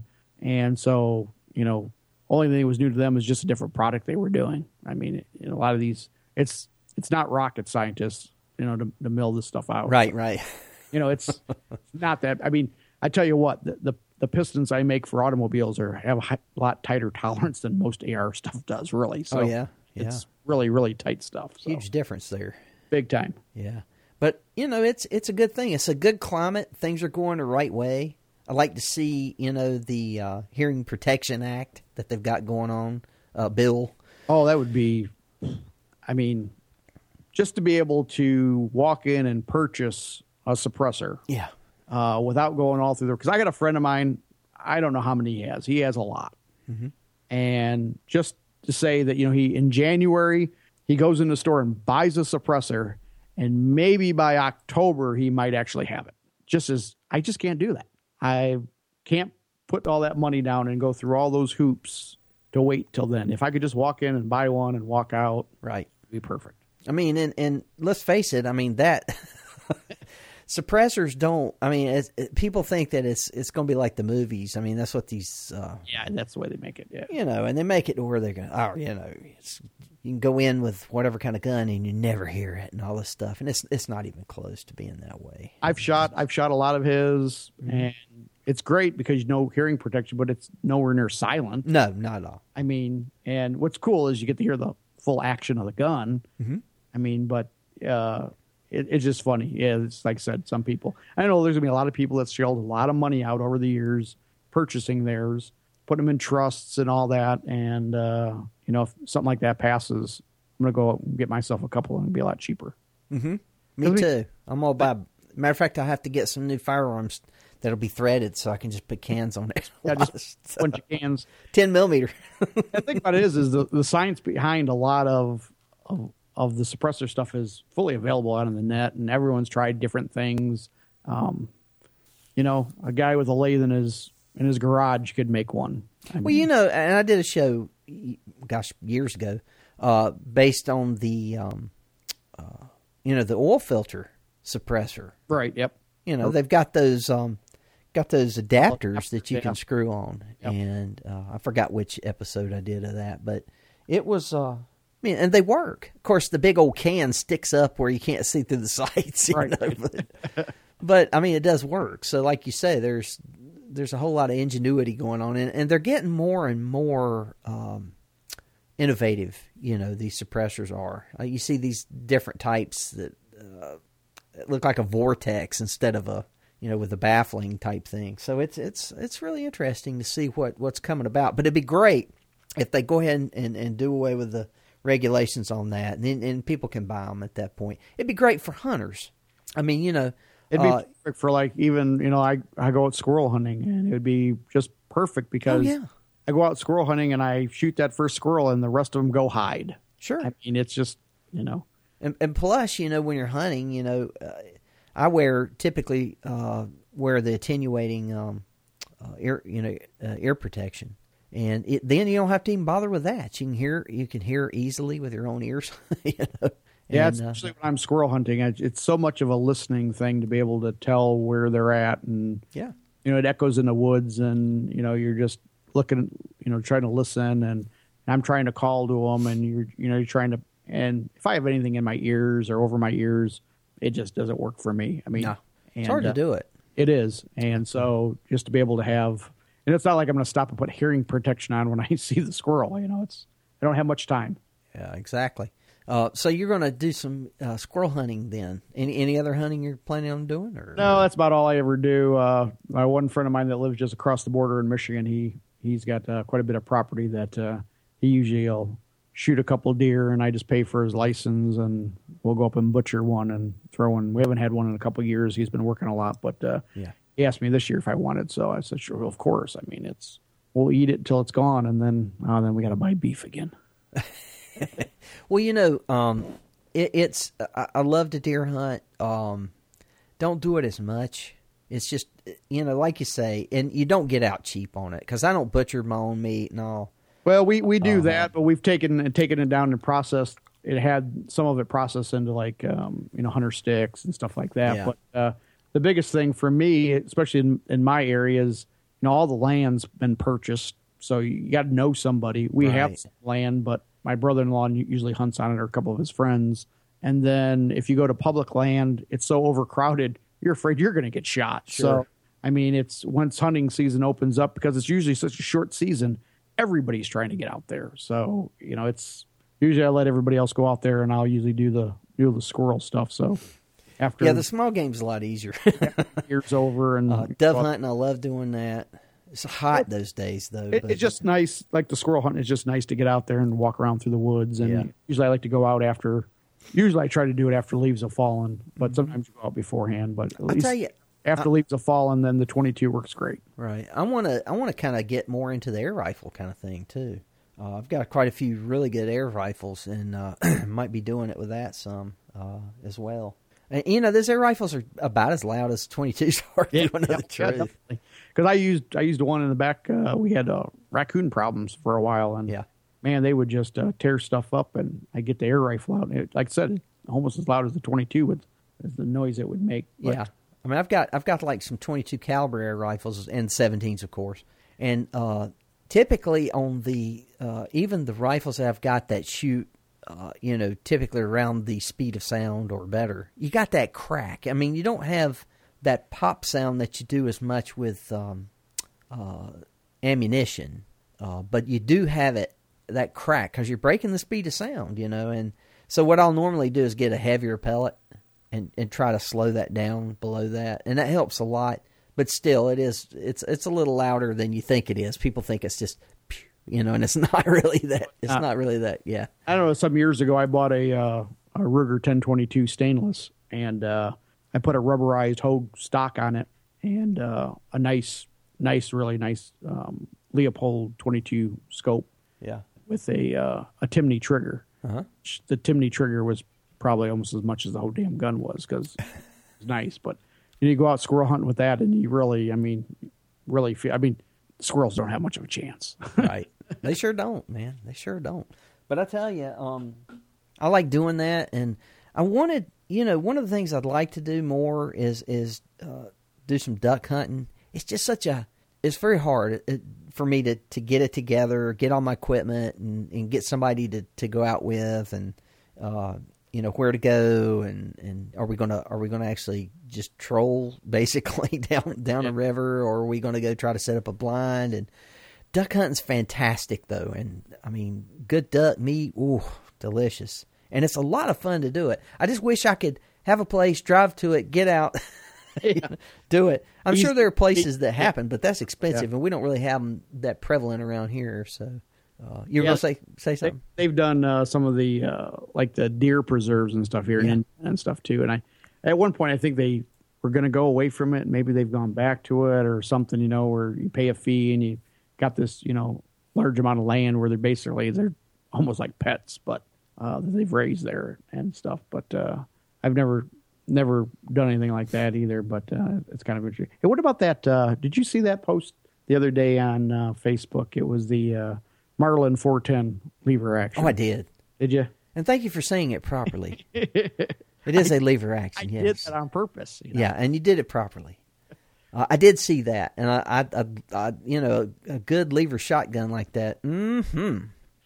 Yeah, You were asking me earlier about if I bought any new guns, and I was I was thinking about that at the point, but I want to bring it up later. But if I was going to get one, that would probably be one of the ones. Tell you what, that that's a nice fire. Was it a was it a Marlin or Henry? It, I think it was a Marlin. Might have been. Yeah, I can't remember. I remember seeing the post and somebody said something, you know, and said lever or whatever. But you know, it, it indeed. Um, I do, you know, I don't have a, a good lever action shotgun, and that would make four ten is nothing to sneeze at. That's, I mean, especially for dove and small game and all. Shoot, there's nothing wrong with that. Uh, home defense, even. Uh, you know, a lot of people use a four ten. Uh, not, well, I don't know if it's a I'd lot, like but there that. are people that use. It. like that, and also a uh, a 44 mag uh, big boy. Yeah, yeah. That's Those. Henrys have got just incredible actions. Um, Oh, they do. they're beautiful. They're like butter, and I know like butter. I know the um, Henry's coming out with stuff. You know, we talked about uh, on the show recently. Uh, you know, they've got that new 308. It's got the the box mag on it, uh, and it's a lever. And I, I've been watching YouTube videos of people shooting it all, and I really want one of those. Now it's a four shot uh, 308. Uh, but you know it's it's it's literally the 308 that you you know wow. and uh, so it's with the box mag. I mean, obviously, and it's a flush mount box mag that goes underneath it, and it holds four. Um, I assume somebody might, if they wanted to, come out with a, a larger magazine to hold more capacity. I don't really know why, because I mean, uh, that that's a you know with the lever action like that, that box underneath it. I don't know. I guess you could, but um, what is it? The uh, which one is it? The the BLR, um, the Browning uh, lever. That that's one like that. Oh, yeah, but- that's, yeah, that's right. Yeah, I forgot. yeah, but it the the the thing is, it looked good. That uh, that Henry looks good. I know how those actions are, how smooth they are. Uh, everything I've seen is looks like it's really accurate. You know, and of course Henry has got the most beautiful wood, and Oh, and they're they're bluing, and they're you know the ones that got the brass on it. Mm, that's a wonderful firearm. Talk No- about 308 Uh-huh. stuff like that. I I I purchased one. Well, this is way back several years ago. Yeah. a Ruger, Uh-huh. one of the American ones. You know, no sights or anything on it. From a guy. He he bought another gun. He never used this one. It was brand new, still in the box. He wanted to get rid of it. I beat him up on price. He finally came down to a price that I could buy it from him. And I've had it for all these years, and it's still brand new in the box. I hate to admit it, but I actually have firearms that are like that. I remember you didn't you purchase or somebody was talking about oh no no somebody was talking about purchasing one of the commemoratives and and and we had a we had a little uh, I guess argument overall with not just me and you but other people whether to shoot it or not. They're not. Yeah, yeah. I know. At one point, I wanted to buy my son. They they had the Boy Scout one, and hmm Yeah. he was gonna when he was going to uh, uh, finish Boy Scouts, uh, get an Eagle Scout, which he came very close but didn't do it. I told him, I said, if you, if you do it, I'll buy you this gun. And, uh, you know, there were still so many of them out there, the commemorative ones, they were Winchester ones, I believe, that Mm-hmm. had never been shot, but they were out there and available. They no longer made them anymore. But Right. I said, if you if you finished it, I'll I'll get you one of these. And uh, we might have talked about that at one point. You I think so. Yeah. And uh, he never did it, but I, I thought about. I almost bought it anyhow. So that's the thing too. There's so much stuff out there. And when they come out with this new stuff and it looks good and shoots good and you know, I it's just man, I get to be a sucker and go. I got to stop that though. It's just getting to be ridiculous. Um, Well, I got I got that I got that thing, and then I I also collect knives. So yeah, yeah, uh, I was in Hoffman Estates, Illinois, for that training a couple weeks back, and I was they had a big Cabela's out there, so it was right right around where I was doing the training. So I stopped in there and started looking around, and always end up finding a knife that you know I didn't have before or something like that. And yeah. this this one was made. Uh, it was it's called uh, Alaska knife or made in Alaska knife or something is the name the name brand. I never heard of it before. Right. Real nice knife, nice G10 handle, uh, real nice sheath on it. You know, it wasn't really expensive, sixty bucks or something like that. Right. But I'll I'll go to some of these gun shows and these you know the guys that make custom knives and I I really like some of the stuff these Oh people. god. And I'll go in and I'll buy something, and the first thing they do is like, well, "What are you going to do with it?" I'm like, "It's going in my gun safe." They're like, "You know, these things are meant to be used." I'm like, "It's too beautiful to use. What are you talking about?" I know it. I, you, you see those. You're right with the the exotic woods they use. Oh, yeah. laminate type grip uh, handles and oh man, you talking about I nice? I always look for like you know different unique blades. You know, just the hand. You know, just nice different handle materials, but you know, so many different styles of of, of the the blade itself, and it just sometimes I forget what I have. I'll be like, oh, that's beautiful. You know, I don't think I have anything like that. And sometimes I'll come home and I'll have something similar, but you know, you, you never know. I think I posted this up on Facebook probably last week that I was in in the safe and I pulled out something. I had a mini 14 that I totally forgot I had. And it was another one that I take and put a rubberized Hogue stock on. Don't it. you love that? Oh, and I was like, it's like Christmas. I know. Oh, I, I forgot I had that. I need to start doing something with it. Yeah, I, that happens. And then sorry, sorry everybody out there that you know posted that you know I I don't have the kind of money to to do that. Well, it's not a matter of that. I've just you know I've set my priorities. You just did it. it's not whether you had it or not. You just did it. you know yeah. it's, you know you, That have, happens. you just do it, and Yep. that's my retirement fund. What's that old thing going around Facebook? It's like when I die, tell my wife what these guns really cost. yeah. Yeah, I just uh, every once in a while, there's somebody like that. You know, somebody will say, "Oh yeah, yeah um, I know somebody is so and so passed away, and and they've got some guns, and their wife's got some guns they want to sell." And I'm like, "Well, do they know what they're worth? Because I can come over and help you out." Well, it's like two people in my work, and then they, you know, they don't necessarily know I'm Doc Wesson, but they, they do know that, um, you know, I, not everybody, but I guess major, majority or most people there know about guns uh, that I dabble in it. they, uh, they, from time to time, it's like one guy came up to me and he goes, uh, "You know, my, uh, my, my wife's brother passed away, and I know exactly what's coming." Right? You know, he, the guy was was a gunny, and he's got like you know 50, 60 guns. He goes, "What's this stuff worth?" I said, "Well, you know, you need to you need to get you a book. You need to talk to some de- you know dealers, and and of course." He's talking to me I, for the ones I know, and of course, some of them come out to be really good firearms. I'm talking about some expensive stuff, you know. Um, ended up putting those on consignment at a, a fine firearms dealer. We got one around here called Cherries.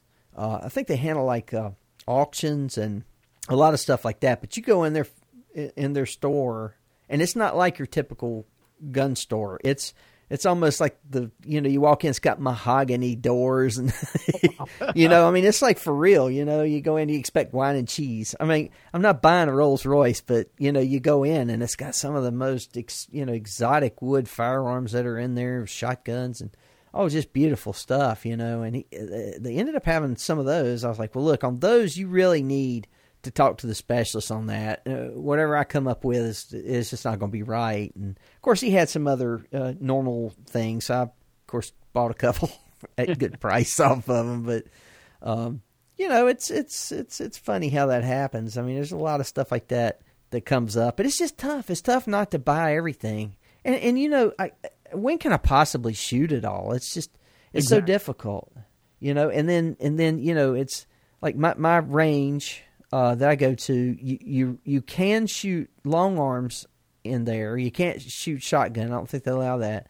But you can shoot long arms, but you can't shoot bottleneck. They won't allow that. Now the stop will stop it. It's just they, it's just so loud. Right. You know they don't they don't really like that to be the case.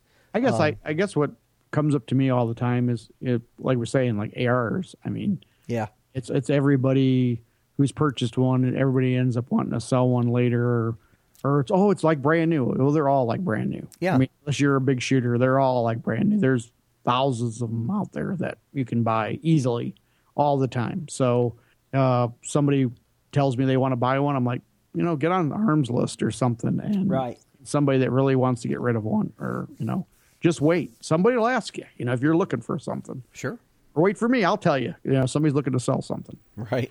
You know, it's like because a lot of times people won't even ask somebody if they'll go down on something. Mm-hmm. It's like the the Glock I was telling you I purchased not too long back that one time. Um, you know, the guy was trying to sell it for five fifty. I go, well, that's what brand new price is. I mean, he says, well, what would you give me for it? I said, hundred dollars. I says, I'll give you four. Yeah. He's like, really four? And I'm like, I'm being fair. Yeah. I think four is way high, actually. yeah. You know, and he's right. like, well, he says I've got like three holsters and and three extra mags and a box of ammo. I'm like, okay, then it, my four seems more reasonable to me. Yeah, that's right. and he's like, really? I'm like, he goes, well, I think I'll wait a week. So a week later, he comes back. He's like, yeah, I'm not getting anything. So I said, all right, I'll give you four. Yeah. So I gave him four, and I turned around and sold it for four fifty the next day. well, no, actually, I think I bought it on a Friday. I shot it on a Saturday. I cleaned it up and sold it on Sunday. Right. And I kept the mags because I needed them. So you got something out of it and some money too. I did. What's wrong with that. Oh, yeah. so I didn't want them. So. well, my problem is, I anything I buy, even with the intent of selling it for more or whatever, I don't ever do it. It just keeps getting more and more and more. And uh, you know, going to the range with all those guns, I mean, it's like, uh, do you really want to take all of them, shoot all of them? And I end up taking quite a few most of the time. And I mean, you got to clean them all. that's, that's it. That's exactly. I, I love to take them and shoot them, but then I don't want to come home and, especially if I only shot a couple shots out of it, and I go, oh yeah, clean that thing. Come on. I mean, I don't mind. I don't mind cleaning. Sometimes it's kind of fun. Well, back but, in the day, I enjoyed it more than I do now. Yeah, I, I was gonna say I'm old now. I don't have the time to do it. and it, well, not just that. It's just like if it's one gun and it's a semi-auto or a revolver, you just pop it open or whatever, or you you know you're just going to swab your your your long arms barrel down and wipe you you know your action out or whatever because you didn't shoot much on it. Okay, yeah, but I mean when going and shooting a bunch of everything, then having to break it all down. I mean, you could spend a whole day doing that, you know. Yeah. So. Oh yeah, definitely. if you're going to do it right, you're going to really clean everything really, really well. It's, yeah. Psh, heck with that. Yeah, I know it. But anyway, but I, I ended up getting a, and and I'm not a 380 fan, never have been, still not, but I ended up getting LCP finally. Oh, did you? I got one. Yeah. Um. Uh, as a matter of fact, uh, it and I carry it every day now. I mean, I you can't argue with the fact that you know it just hides. That thing hides. That's small, and yep, you can just put it away. Yeah, you can. Now, I mean, there's there's question, of course, about you know the potency of the 380 round, of course, and 380's been around a long time, and they, you know, penetration wise, if you've got ball ammo or the, um, uh, you know, the flat point it, will penetrate then. Uh, then, of course, they're saying, well, you got to watch forever penetration at that point. And, uh, uh, but then, of course, they make all this ammo now that's uh, hollow points, but it doesn't consistently give you the penetration with uh, the expansion. And when it does expand, typically it's not a great expansion. Well, it makes sense. I mean, it's the laws of physics, you know. Yep. Um, so, you know, I just basically carry, uh, you know, uh, the flat nose in it and uh, I know they've got these boutique type rounds out now. I mean, Underwood uh, makes what they call Extreme Penetrator and the Defender and all this stuff, where they've got this funky scallop stuff cut out. It's a flat nose where the scallop, scallop scalloped out. I guess I think it's all those are all um, copper. The whole bullet's copper too. But you know they're so expensive. Yeah. Holy cow! And it's well, you know, we recommend you run fifty rounds through it or hundred rounds through it just to make sure that it works properly. Yeah, okay, so sixty dollars worth of ammunition just to see if it works. It works right, yeah. And then if it doesn't work, you got sixty dollars worth of ammunition stuck around, you know. But um, you know, nice thing about those things too, especially if if somebody's not used to carrying two and they're worried about carrying something, at least it's better to carry something like that than not carry at all. Right. You know, so um, that's kind of why I went with the. I still got the nine, but you know, the baby Glock, the twenty six is is so small and easy to conceal that yeah it makes it makes it convenient to do, and it was ammo I already had, so it makes it easy. Well, you know, and, and two, in the summertime, it does make it a little tougher. Like for me at work, um, with with any of my firearms, uh, you know, I, I, I, did didn't mention that I do have a Smith, Smith and Wesson Shield now.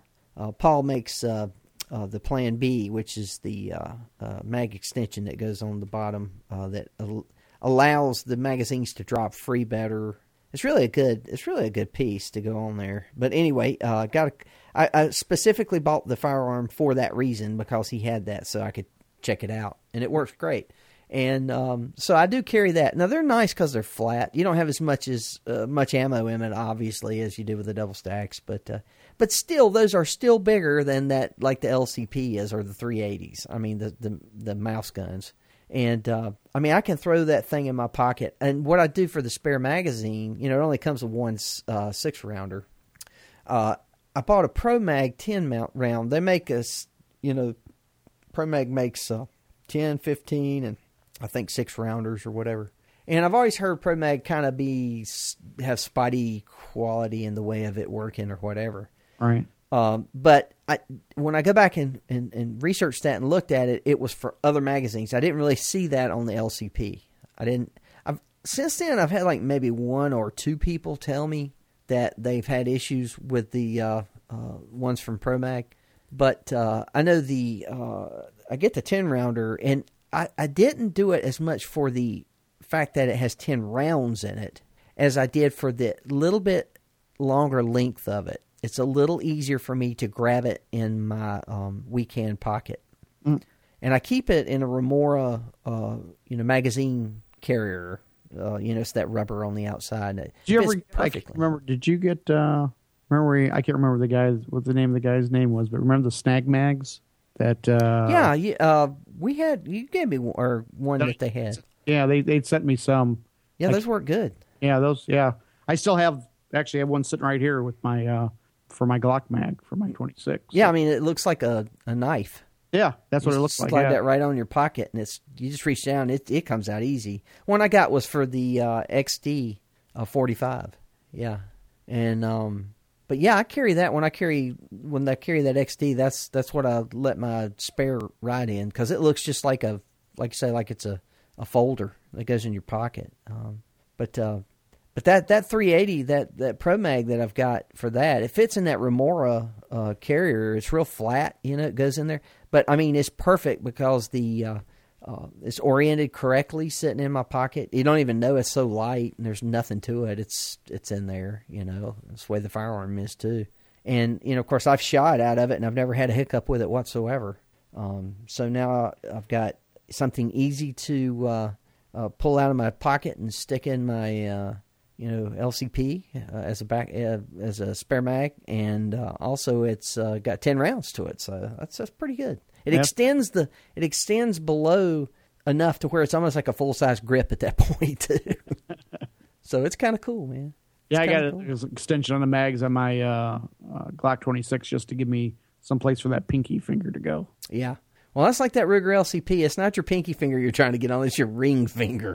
I mean, that thing is tiny. That grip, and uh, yeah, I use. It's got that that little lip that comes on the little pointed lip, and it that does absolutely nothing in the way of printing. I mean, it's no big deal to have that on, but it does allow me to get that ring finger on there, and uh, it helps shooting. It actually feels pretty good with it. Now, it, it I'll, I don't know if you ever shot the little small 380s like that. They're not fun really because they're lightweight you don't have a substantial grip, and uh, unless you put like some type of you know grip, uh, you know what do they call it, sleeve on it or whatever.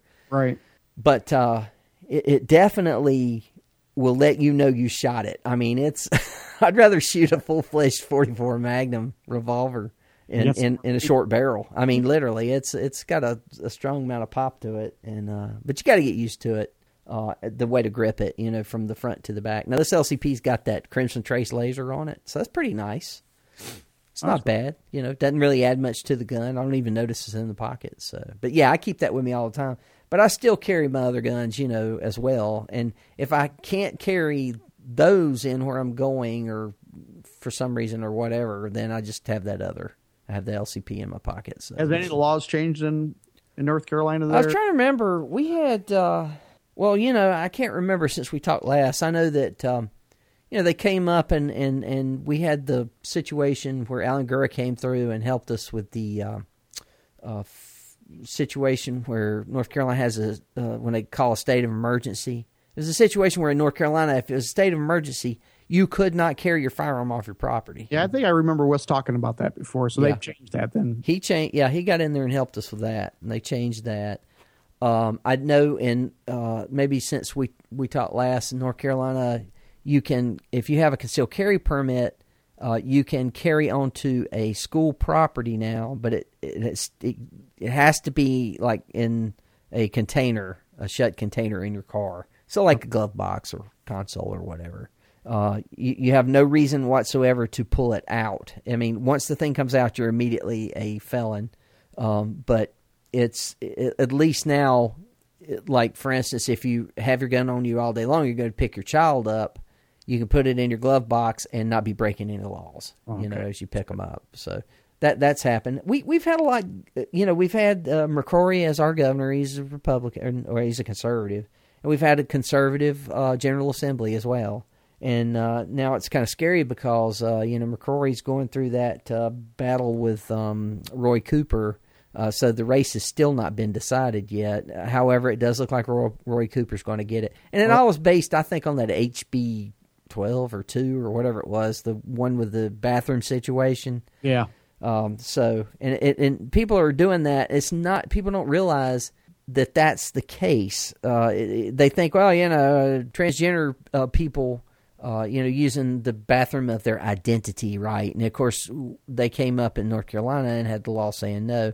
It's a sovereignty thing for the state. Uh, it, it really doesn't have anything to do with trying to put somebody down like that. But you know, it's not going to go that way. Um, people are going to get upset regardless. It's because of the way the media plays it up. Yeah, it- it's been played up, and so it's really run him down. It's so yeah. yeah, and and it's a situation now where it's pretty much done him in as governor, and I, I think anyway because he's done well for us. He's done well for the teachers. He's done well for you know the Second Amendment and things like that. But uh, he he's been great for us in in the in the uh, state of North Carolina, and so Roy Cooper is going to be coming. Thing. I will say this. Um, as attorney, he was our attorney general uh, and has been for quite some time. I will say this, uh, give him a little props on this. Uh, back when we had reciprocity starting uh, in North Carolina, he was all over because it was the AG's job to to contact the other states uh, and try to uh, get reciprocity with them. And I have to admit that he didn't let grass grow under his feet. He went right to it. When yeah. Yeah. So hopefully he's going to stay like that, you know? Well, that's why I was kind of sad to see Mike Pence take and uh, and uh, run with Trump because at that point I didn't think he was going to win, and uh, I thought, well, we don't want to lose him as governor because because he went to go run for for vice president, he wasn't there to run for for governor, but it worked out, and uh, he was he's been really good for us, so um, he's going to be really good for the country, and that's really what I'm hoping for is after Trump's done, you know, we might see a uh, President Pence. Yeah, that'd be great. Keep it going, you know? we need it badly. Because, you know, it's like people don't understand. It's like, okay, so now I'm 51 years old, and um, you look at, I voted for Reagan. That was the first guy I ever voted for. Uh, I remember the situation. Let's see. Jimmy Carter, when did he go out? What year was that? Do you remember? Uh, seventy was it seventy nine? That's what I'm thinking. Seventy nine. Yeah, that's I'm kind of thinking that too. Yeah. Because I remember the, I uh, voted for him. Let's see, I was when I turned 18. I voted. You know, the first time I voted, uh, and it was Reagan was was running, and so um, of course voted for him. Um, people that are not say 45 and older have never really been under a true conservative president like Reagan Yep. and they don't know exactly how good it really is. And um, I think if we can ever get to that point, people may see it. It might change things around a little bit. Um, you're still going to have to to fight for it. It's never going to go away. The fight for it, but you know. Anyway, uh, hopefully it's going to going to do good for us here. You know, Pence will be good. Keep him in there. Get some. Uh, uh, keep the House. Expand on that. Keep the Senate. Expand on that. I think And you know. What's the important thing was the Supreme Court. I And mean, definitely that. Supreme Court. Definitely that. That's, you just have to get those, especially after such a great loss of Scalia. Mm. Um, And of all times, my gosh. I mean, and just the way it happened, it wasn't anything that anybody had even seen coming. You know, it was just the way it happened, and and so I'd been listening to uh, a book um, that was basically a lot of his papers and a lot of uh, um, his writings. You know, how prolific he he did. I mean, when he was uh, actually when he was in the minority and he was you know doing his paper, uh, it was just amazing. The thing about it is the book is like 22 hours long, and some of the stuff is just just great. I mean, and you just kind of realize what you lost. Yeah. But he was like friends with everybody. So I mean, all the liberals on the court and they all you know they loved him. And so, can you find somebody? I guess it kind of leaves it up to Thomas now. Um, you know, to speak up a little bit more since he hasn't over the years. Know that's strange, isn't it? Yeah, I finally heard his voice. Yeah, You're- know, he's always been kind of uh, kind of quiet on the bench there. You know, and really quiet in public most of the time. But we've actually you know heard him a couple times here Yep. now. Yep. So, He actually asked a couple asked a couple of questions, you know. yeah. So that was kind of crazy, but anyway. Well, man, this gosh, we've been talking almost two hours. This is what we used to run, wasn't it? About two hours. two hours. It was easy to do two yeah. hours. yeah, and it was easy to do it tonight too. But uh, uh, yeah, it's been fun. You got anything um, you want to say before we wrap it up? No, other than you know, this has been enjoyable. It's like Oh, yeah. uh, it's like we've never stopped doing it. I know it. we haven't we haven't really talked. Uh, well, we sure haven't talked in two hours in the No. last years. So, but uh, it, it's- it's really enjoyable to do that. Uh, we just have that kind of connection. We can talk back and forth like Oh that. yeah, yeah. It's been like fun. I've I've enjoyed it. I enjoyed it back when we used to do it too.